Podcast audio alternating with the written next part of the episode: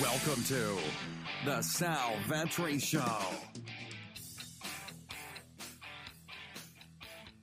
Ladies and gentlemen, boys and girls, welcome back to the podcast and the YouTube channel. We've got the Arnold Palmer Invitational, the API this week on the PGA Tour. Pretty excited for it. About 120 person field. Going to break it down here from a DraftKings perspective as well. Maybe touch on a little bit of super draft multipliers. But if you are new here or if you're just returning, I appreciate you checking out my content.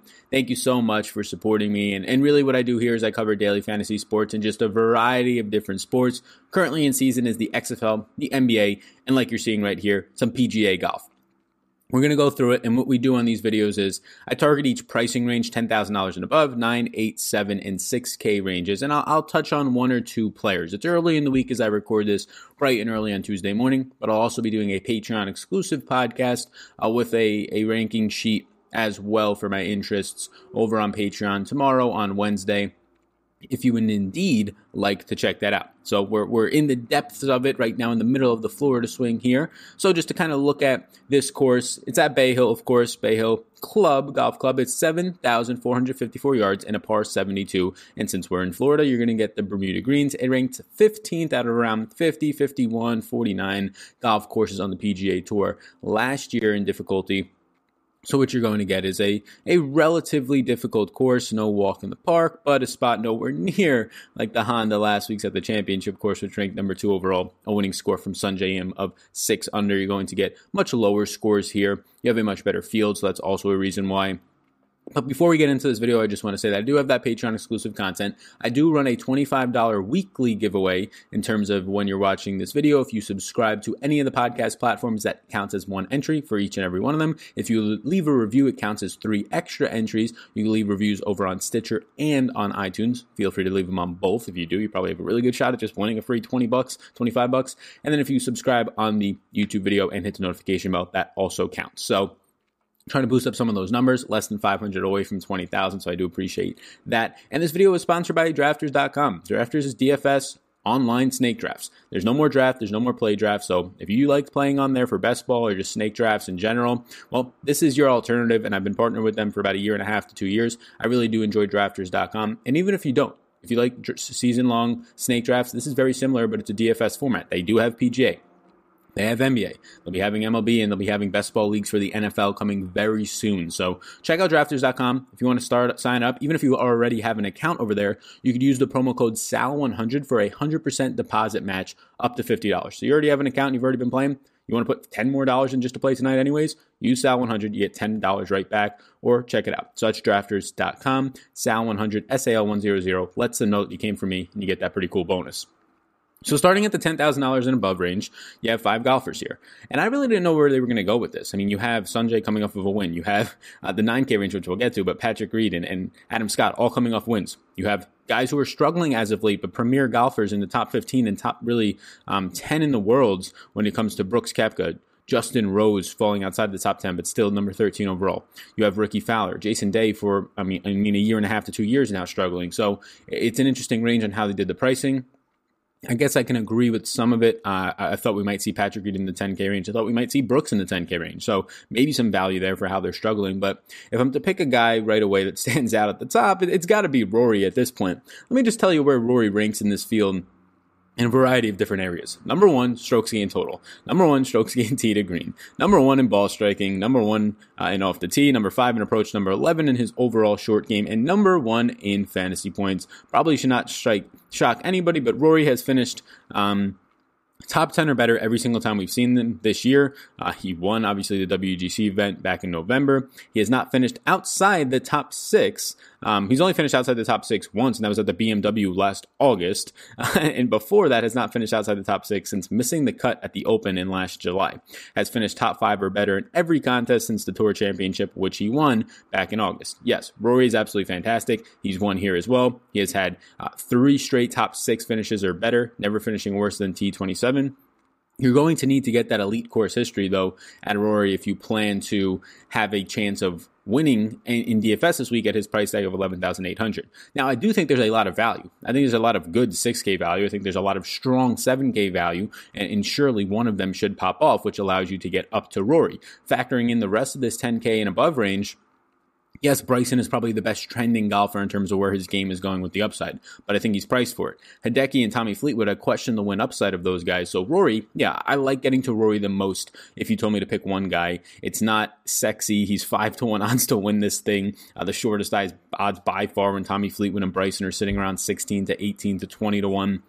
So um, I'm not really trying to have an outright bet on Rory at that short of a number, but for DFS, I think it's okay for the number one ranked golfer in the world. If you told me to pick a second guy, I'd probably just go to the bottom of the price range where Xander sits. And now the issue with Xander is he's just always owned. He came off around average 22% ownership at the WGC event he played at, 26% at the Genesis. I mean, these are chalky numbers in DFS golf for P, uh, for GPPs. He has not been below 16% all year long, 18% at the Farmers, 18% at uh, waste management. So that's the main issue with Xander. But the game's been fine. I mean, he misses the cut at the Farmers um, after finishing T2 at the Tour Champions, a small field event. But then he's been pretty much he's pretty much right there, and his putter has let him down. He's lost strokes putting in three straight events, lost 2.9 strokes at the WGC event in Mexico, and still finished T14. So you're getting a game from Xander that everything is clicking besides the putter. Now, long term, last 20 tournaments or so, he's actually gaining strokes putting, so it's not something to be too much of a concern of.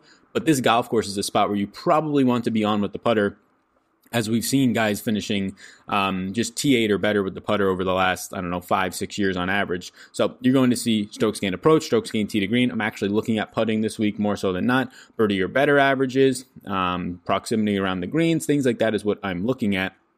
So it's interesting. I think Xander, he's probably going to be chalky, so that's the only drawback. But everything's clicking for this guy. We haven't seen him here, here yet, so that could be a potential uh, issue. But if the putter gets going at all, you're probably getting a T10 out of him as long as everything else in his game stays good. He's he's absolutely fire with his approach game right now, and his tee to game, tee to green game has really never been stronger for the number 12 ranked player uh, in the world.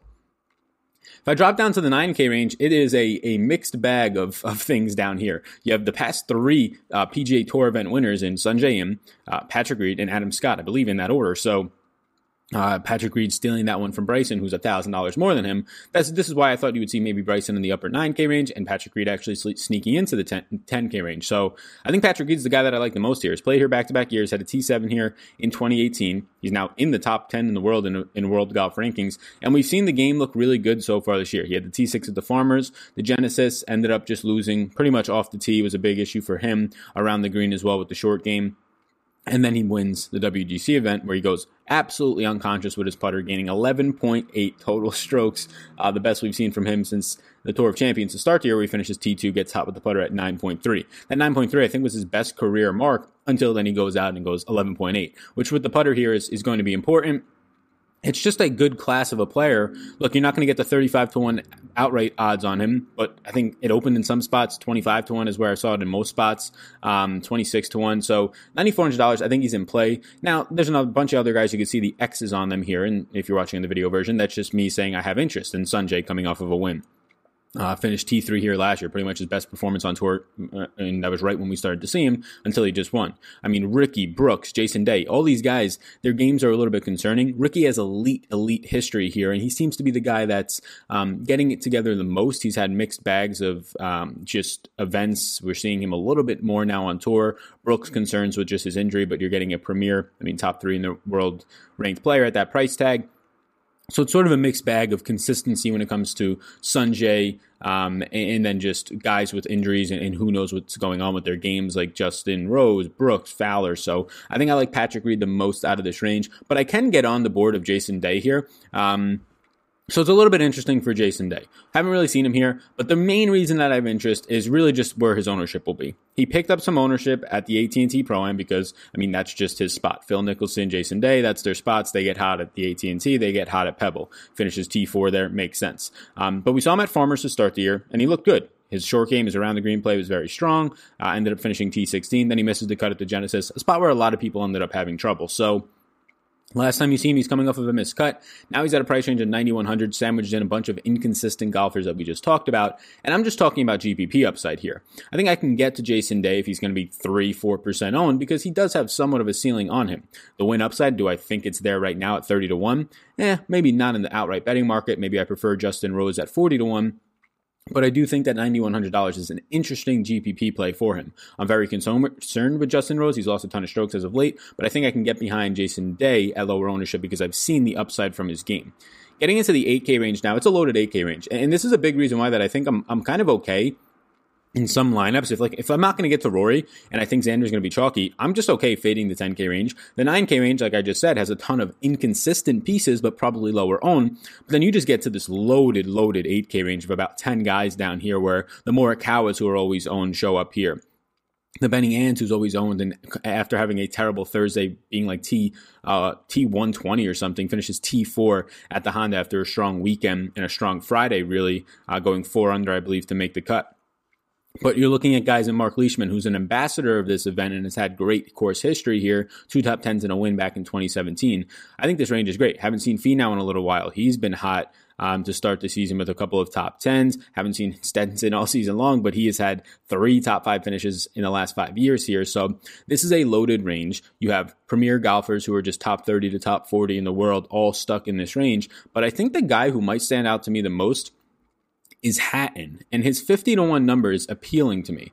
Um, so so far this year, uh, so far this week, I've placed a bet on um, Hatton, and I've placed a bet on Finau. Those are my two bets in the outright betting market to this point. Still debating on if I want to put anything on Bryson or anywhere like that. But I do like Hatton at this point. We have seen Hatton so far this year. We got to see him at the WGC event in Mexico. He opened it up. He finished his T6, and every single thing was clicking for him. He gained strokes across the board putting. He gained four strokes on approach, which I think is very important here. He gained 10.6 strokes tee to green and that was the best event that we've seen out of Hatton, uh, to Green ever in, in the database that I'm using, Fantasy National. And, and, that was one where it was the best since the 2019 Open where he gained 9.7. So Hatton coming off of maybe a historically high event, but we don't need him to finish T6. I would love it. I would love him to win the event if I own him at this um, $8,100 tag, but he's in a price range where Hovland's at 8,000, Morikawa is at 8,400. They usually siphon off a ton of ownership. $8,900 Finau, Benny Ann at 87. All these guys should pick ownership. I think they're all going to be balanced in ownership. I think Hatton probably goes low owned. At 8,100, I do think he has upside here. He's made the cut all three years. He finished T4 back in 2017, and he's a guy who can really just pick it up and score in terms of birdie or better averages. So I do like Hatton at 8,100 in this range as a great GPP and even cash game option. Getting to the 7K range now. Um, once we're here, I'll just once again say you should check out drafters.com, the online DFS snake draft formats. They're sponsoring this video. Been proud sponsors for about a year and a half to two years of my content. All that stuff is linked down below, as well as some free DFS strategy guides that I've created, um, and then other uh, potential Patreon, other potential offers where there's some bonuses as well, super draft, things like that.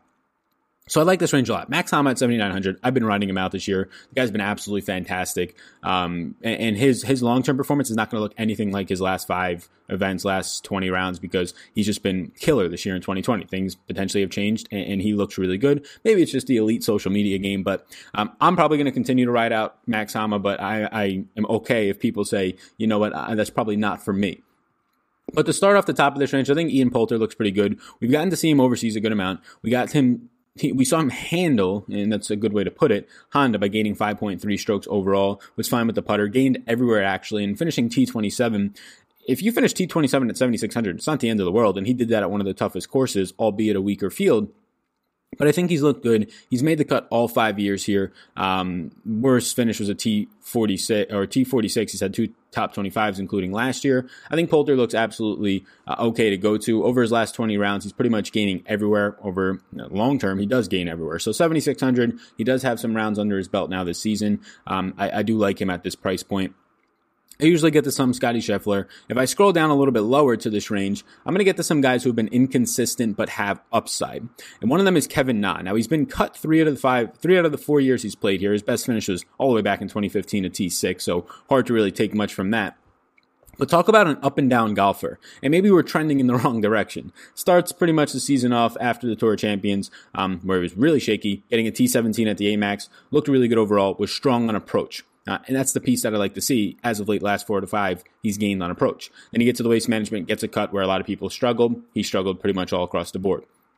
AT&T Pro-Am gets hot on approach, gets hot with the putter, finishes T14. Misses the cut at the Genesis, which I've said a couple of times for premier guys, and it was just a tough spot for a lot of guys. Then finishes T10 at the WGC Mexico, where a lot of things were clicking, including the putter, gaining 5.9 strokes on approach. I do like Kevin Na. We know that he's a fantastic long-term putter over his last 20 tournaments, gaining 1.8 strokes putting. He's the 30th ranked golfer in the world. 7,300, I'm fine taking a shot on what is a GPP play only for me in sort of an up and down type of player. Lastly, another guy that I'll get to, somebody who usually picks up ownership, but hopefully now that he's in the 7K range, won't pick up as much ownership. He has played here twice. He has finished no worse than T29, which was last year. It's Carlos Ortiz, who's just a, in my opinion, a DraftKings darling. We saw him at 25% ownership at the WGC event. We saw him at 15% at the Genesis.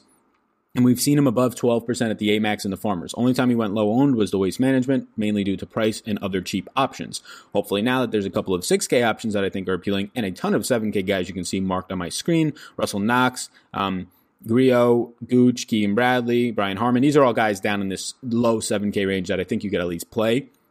Maybe it takes some of the ownership off of Carlos Ortiz, but it's hard for me to at least not like Ortiz here. Um, if I just pull up where he was last year at this event in 2019, uh, the main factors for Ortiz last year was pretty much he lost 1.4 strokes putting. Now, if we're looking at Ortiz as a long term player, you're going to get him gaining strokes, about a half a stroke putting. So I'm not too concerned with that event and him not doing too much with the putter there. Uh, if you look so far this year, he's been pretty fine with the putter. Starting at the Amex, he gained 1.7 strokes putting. He did lose two at the Sony, uh, lost one and a half at Farmers, but as of latest last three contests, he's pretty much averaging gain strokes, including the T26 at the Genesis, where he gained 3.4 strokes with his putter. So Ortiz is just a $7,100 guy. He ranks in the top 30 in fantasy scoring for DraftKings, uh, and he's nowhere near that in terms of the pricing. He's, he's well below the top 30 in pricing um, on this slate. So I do think you get the upside of Carlos Ortiz here. Um, just some of the things that I do like about him at 7,100, other than what I've already said, is that there's just upside there, maybe not for the win, but made cuts. He fin- he's right now ranked 12th in this field in just strokes gained total. The short game is fine for him. A lot of things just add up. 13th around the green. Short game overall ranks 32nd, again, for the price point that's going to be very strong.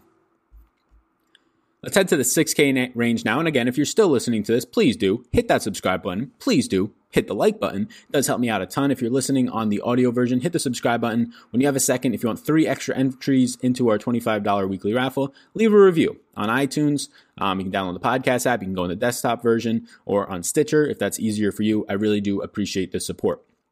So two guys at 6,800 I do like this week, Matt Wallace and Lanto Griffin. Um, Matt Wallace's game seems to be trending in a positive direction. We know he has win upside in this range. Not sure if I want to put the, the 150 to 1, 125 to 1 outright bet on him. Maybe that number's already moved. But both of these guys do uh, indeed look appealing to me.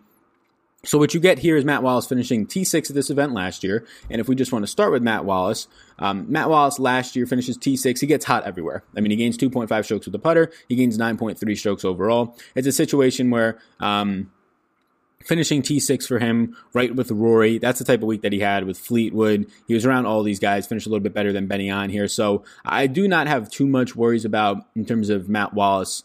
Um, what his upside is. The worries is obviously does it just everything that we've seen trending positively um, fall apart. And now when you say trending positively, he finishes 58th at the WGC Mexico. He misses the cut at the Honda, but he misses the cut on the number after we saw an encouraging Friday from him. We saw the putter get going a long term last 20 tournaments, 1.8 strokes gained putting. So he's a fine putter on a course now that matters for putting, and he has the history here. You've seen him at some of these similar tracks like a US Open have success last year. Um, really all we've seen him on the U, uh, on the tour over here for the PGA was at the Honda, which was a very difficult course, hard to judge him, misses the cut on the number. And then all we really see him is in difficult fields at the WGC events where you kind of have to press a little bit more. The Mexico um, back in November, St. Jude, that's the last times that we've had measured rounds on him. So I do think at this price range, there is some upside in his game. Seems to be trending positively after making some adjustments. And then Lanto. Lanto usually a darling for the DFS community in terms of in this price range, he picks up ownership. We've seen him a, a, around 12% ownership or higher a couple times. Earlier in the year at the Farmers at the Sony, we saw him picking up 17% ownership on average in GPPs at the Farmers. Long term positive putter, 1.1 strokes gained over the last 20 rounds over his last um, closer to 50 rounds. We're, we're, also gaining strokes putting there. He had his worst putting performance in a very long time, and I'm just trying to see where this ranks out. One of the worst ever, if not the worst ever in the database here uh, at WGC Mexico, losing over five strokes putting, and he still finishes 29th because he got absolutely hot with the approach game. I'm fine getting Talanto. He gains everywhere over the last 20 rounds. You're not going to find that all that often in the 6K range. He's gained strokes putting in three out of his last four in major ways. So I like getting here. I like both of these $6,800 guys.